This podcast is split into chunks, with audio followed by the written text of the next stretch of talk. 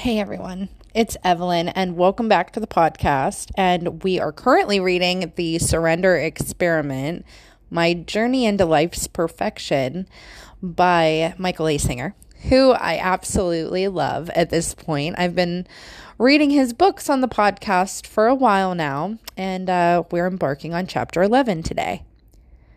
Get Thee to a Monastery. I moved into my new house in November 1971. I remember it was November because just before I moved in, my sister, Carrie, and her husband came up from Miami to visit me for Thanksgiving. This was very brave of them considering they were regular folk.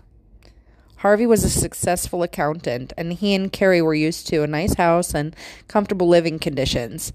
When they showed up, I was busy finishing the final checklist before moving out of my van and into the house. Harvey helped me install the last two windows and then insisted on having Thanksgiving dinner with me. That meant they joined me sitting outside on the rocks and cooking what we could on an open fire. Personally, I think that they had come up to check on me to see if I was still halfway sane. I had been without a phone number for a long time, and I'm sure my family must have been concerned about me. Once Carrie and Harvey left, I was glad to be alone again with my beautiful new house. All I had wanted was a simple place to fully focus on my meditations. What I got was a gift from the invisible hand that had taken over my life. That's what I called it back then, the invisible hand. From the beginning of my awakening, I had inwardly begged for help in knowing who I was, the one who was watching the voice of the mind. From that point forward, it was as though something had reached down and grabbed me by the ponytail and begun to pull me up. My whole outer life had been ripped away from me in the blink of an eye. In its place, I had been shown the beauty and peace of inner state that was beyond anything I had ever imagined. The touch of the beyond had lit my heart aflame. I had a fire burning in the pit of my being that never left me alone, even for a moment. It was like a beckoning, a calling to come home.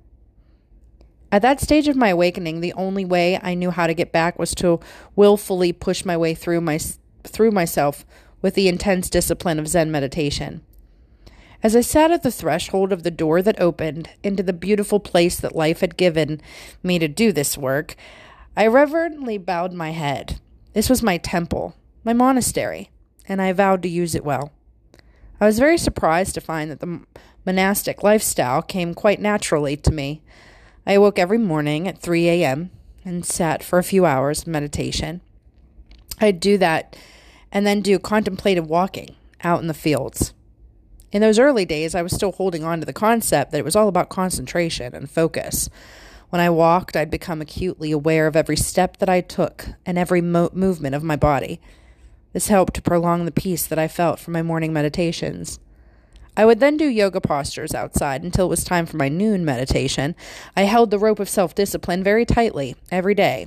It was an extremely strict lifestyle, very different from anything that I'd ever experienced. But just as an athlete is willing to give up everything every day and night to train for the Olympics, so I was willing to give up everything, every moment, to drop the part of me that was holding me back from where I so desperately wanted to go.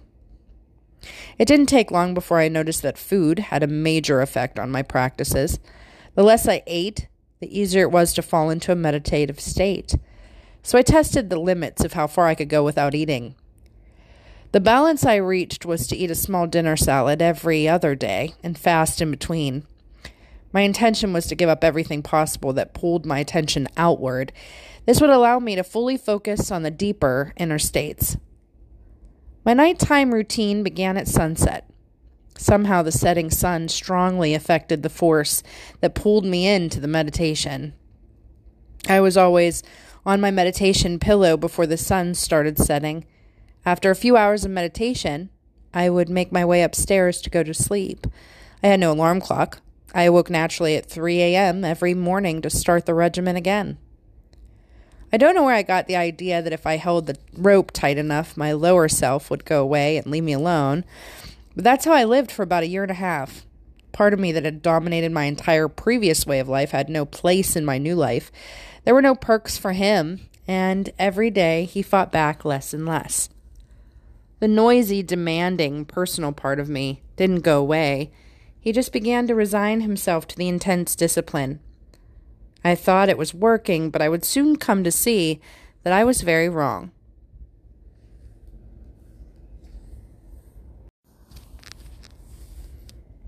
Chapter 12. When the disciple is ready, the master appears. Other than for schoolwork, reading books had never played a major role in my life. But just as 3 pillars of Zen had showed up exactly when I was ready for it, so another book had found its way to me just before I moved into my house. It was given to me by Bob Merrill, a friend of mine who, like me, was very much into yoga and meditation. One day while I was still living in my van, Bob gave me the book called The Autobiography of a Yogi by Paramahansa Yogananda, a holy man from India.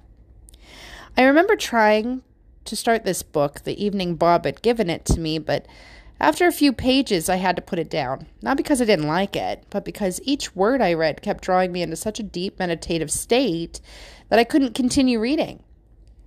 I tried again the next night. The same thing happened. I didn't understand what was going on, but I was certainly intrigued by the experience. I decided to pack the book away until I moved into my new house. Now that I'd moved into the house and started my intense meditative lifestyle, it was time to read this mysterious book. Chapter after chapter transported me into a world that should have been very foreign to me, but because of the transformative events that had been happening to me, I could at least relate to the Indian saint's life story. It became clear to me that I had merely stuck my toe into the ocean Yogananda was swimming in. He was a master of the entire field of knowledge and experience I was seeking. I could feel it to the core of my being. Yogananda had gone far beyond my beyond, had ever fully came back. He had learned to exist in that state, yet still be present, interacting with the world. I had found my teacher. Even though I felt an immediate sense of relief that I was no longer alone on my inner journey, some areas of tension had to be worked out. To begin with, the word God was not part of my everyday vocabulary. Yogananda not only used the word as freely as his breath flowed, but he used it with a sense of intense devotion that took your breath away. Yogananda's passion showed me most in the songs that he wrote. My heart's aflame, my soul's afire, just for you. You, just you. Interestingly, I could relate to that. Since I had touched that mutacious place deep inside of me, my heart was aflame too. In fact, I had lost interest in everything else. I only wanted to meditate my way back beyond myself. I could relate to God as associated with that place hidden deep inside of me. My study of Zen taught me that Buddha passed through absolute stillness and peace on his way into nirvana. I had heard that Christ said, "The kingdom is within you." And I was aware that the Bible talked about a place beyond all understanding. I knew about such a place inside of me where the peace was so deep that it had completely transformed my entire life. Another word that I couldn't relate to at first was spirit. I thought this was a Christian word, yet Yogananda used it all the time. He spoke of invoking the spirit and feeling it pulsate through him. He related times when he held up his hands and felt spirit move into and out of them. Could he be referring to that powerful flow of energy I had been experiencing since my very deep meditation? I often felt that field of energy flow from one point between my eyebrows, down my arms, and out the center of my palms.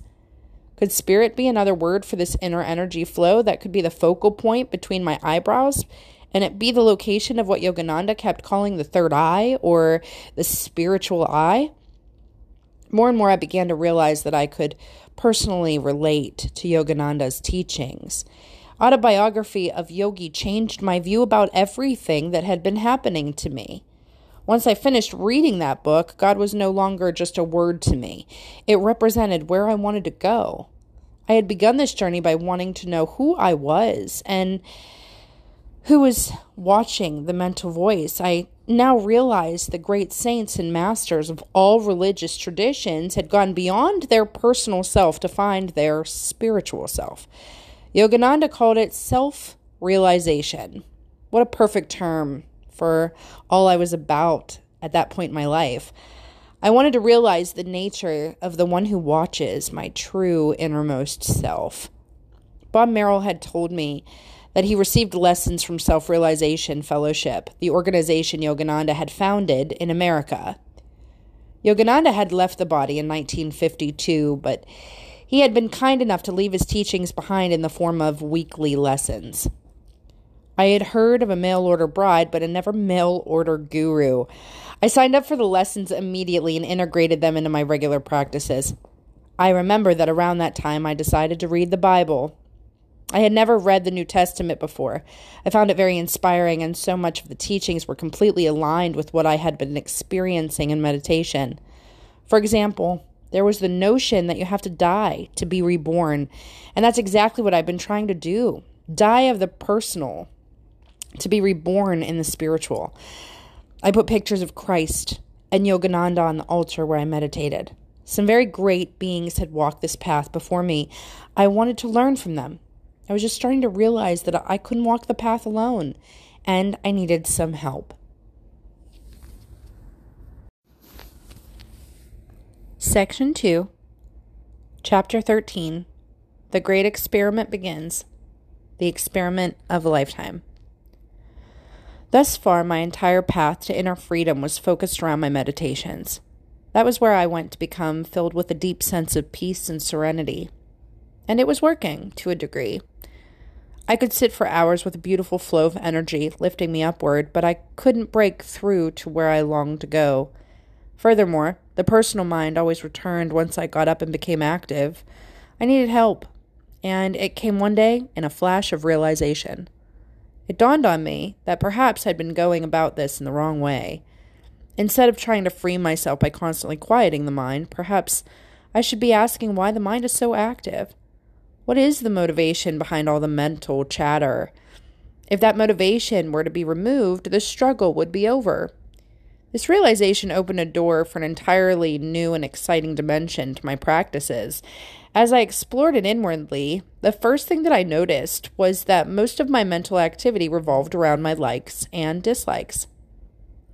If my mind had a preference toward or against something, it actively talked about it. I could see that it was these mental preferences that were creating much of the ongoing dialogue about how to control everything in my life. In a bold attempt to free myself from all of that, I decided just to stop listening to all the chatter about my personal preferences and instead start the willful practice of accepting what the flow of life was presenting me. Perhaps this change in focus would quiet things down inside. I started this new practice with something very simple: the weather. Could it be so hard just to let it rain when it rains and be sunny when it's sunny without complaining about it? Apparently, the mind can't do it. Why did it have to rain today? It always rains when I don't want it to. It had all week to rain. It's just not fair. I simply replaced all that meaningless noise with, "Look how beautiful. It's raining."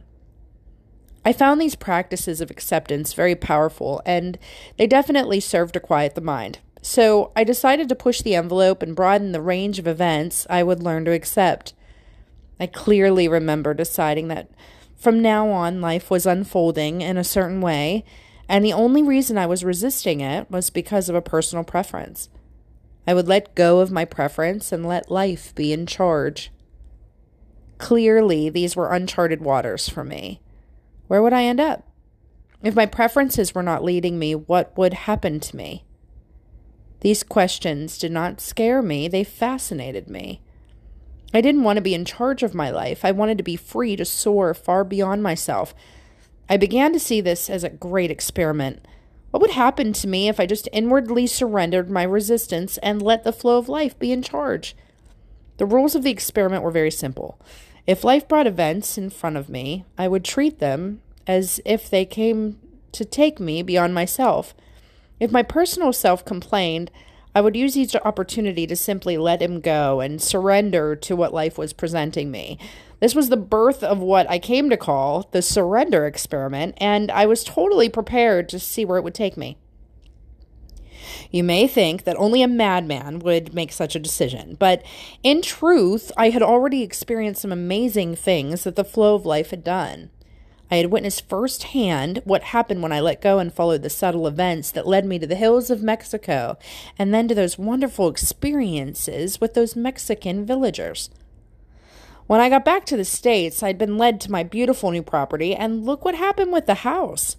I just wanted to build a simple hut, and that turned into an unexpectedly rich experience. It was clear to me that I had not done these things, that they had happened to me. In fact, if I had not let go of my initial mental resistance, none of them would have happened or could have happened. I had gone through most of my life thinking I knew what was good for me, but life itself seemed to know better. I was now going to test the presumption of non-randomness to the max.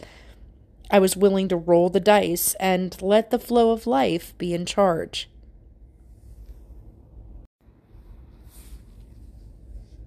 Chapter 14. Life Takes Charge. Surrendering to the flow of life may have seemed like a bold move, but the truth is, I wasn't all that exposed to life's challenges. After all, I was spending most of my days alone on my land in quietude. There was one exception, however. I was officially still in graduate school until I completed my qualifying exams and dissertation. That meant I remained on a fellowship at the university and was responsible for teaching one course a semester in either micro or macroeconomics. My classes generally met 3 days a week for an hour. I would do my morning and noon yoga practices, run into town to teach, and then run right back out to the land. I doubt I was a real joy to be around in those days. I was completely unsociable. Unless a student had a question after class, I would do my best not to get into conversations. I always wore the same clothes, jeans and a long-sleeve denim shirt. My hair was pulled back in a ponytail, and I was either in sandals or barefoot. This might not seem extreme for the philosophy department, but these were junior-level courses in a southern business school. The department tolerated me only because I was a very popular teacher, and my students did really well on the departmental exams. I will recount one specific class session that was over the top. My challenge to myself was to see whether I could drive into town, teach the class, and return home while keeping my mind reasonably still. To do that, I had to practice maintaining a meditative state at many points throughout the day. I would do yoga on the field before I left and do some controlled breathing exercises in my van before going to class. I would even pause to quiet my mind while standing in front of the class before I started and completed a lecture. On this particular day, I drove in, did some breathing, and walked into a large lecture hall full of students. For some reason, they started whistling catcalls when I walked in. It took me a moment to come down to earth enough to realize that when I had gotten off the yoga mat out at my place, I had slipped into my jeans but had forgotten to put on a shirt. I was standing there, barefooted, half naked. It didn't disturb me. I just asked the class whether they wanted to cancel today's session or have me go ahead and teach it. The response was unanimous, so I gave the lecture on macro and economics without regard to my attire or lack thereof. Month after month went by while I was adhering to my strict meditation lifestyle. I was supposed to be using my time to prepare for my doctoral qualifying exams. Needless to say, I had not opened a single book, and I had no intention of doing so. I was done with that part of my life, or so I thought. One day, after I finished teaching my economics class, Dr. Goffman met me in the hallway and said that he wanted to talk to me. The voice inside my head immediately told me that now I was in trouble. He was still chairman of the department, and for sure he had heard about the no-shirt incident. As usual, that voice was wrong. Dr. Goffman proceeded to tell me that he had received a call from the governor's office in Tallahassee. Apparently, the powers that be had decided to build one of Florida's leading community colleges in Gainesville. And to do so, they would need a powerful leader who would not only handle the educational responsibilities, but also be in charge of fundraising and financial management. With that in mind, the committee had selected one of the state's leading bankers to be president of the newly expanded Santa Fe Community College. During the entire time Dr. Goffman was talking, my mind kept saying, why is he telling me this? What does this got to do with me? I could be getting back out to my land. I soon got my answers. It seemed that Florida law required the president of the community college to have a doctoral degree.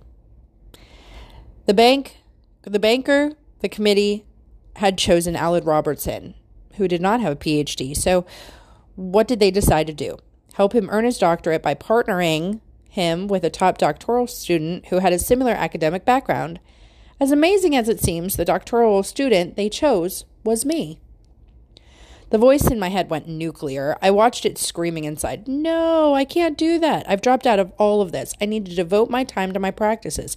There's no way I'm going to start pulling down all my old economics textbooks. I'm done with that. In the midst of all that protest, I remembered my recent commitment to surrender to what life brought before me. The voice I was watching was not my spiritual advisor. It was my spiritual burden. This was the perfect opportunity to get it out of the driver's seat. Meanwhile, Dr. Goffman was waiting for a response, but the words of acceptance I was trying to utter refused to leave my lips. Finally, I heard myself say aloud, "Yes, I would be glad to help out. I will tutor him." And in that moment, the die had been cast. This great experiment in surrender had truly begun. I was no longer in charge of my life.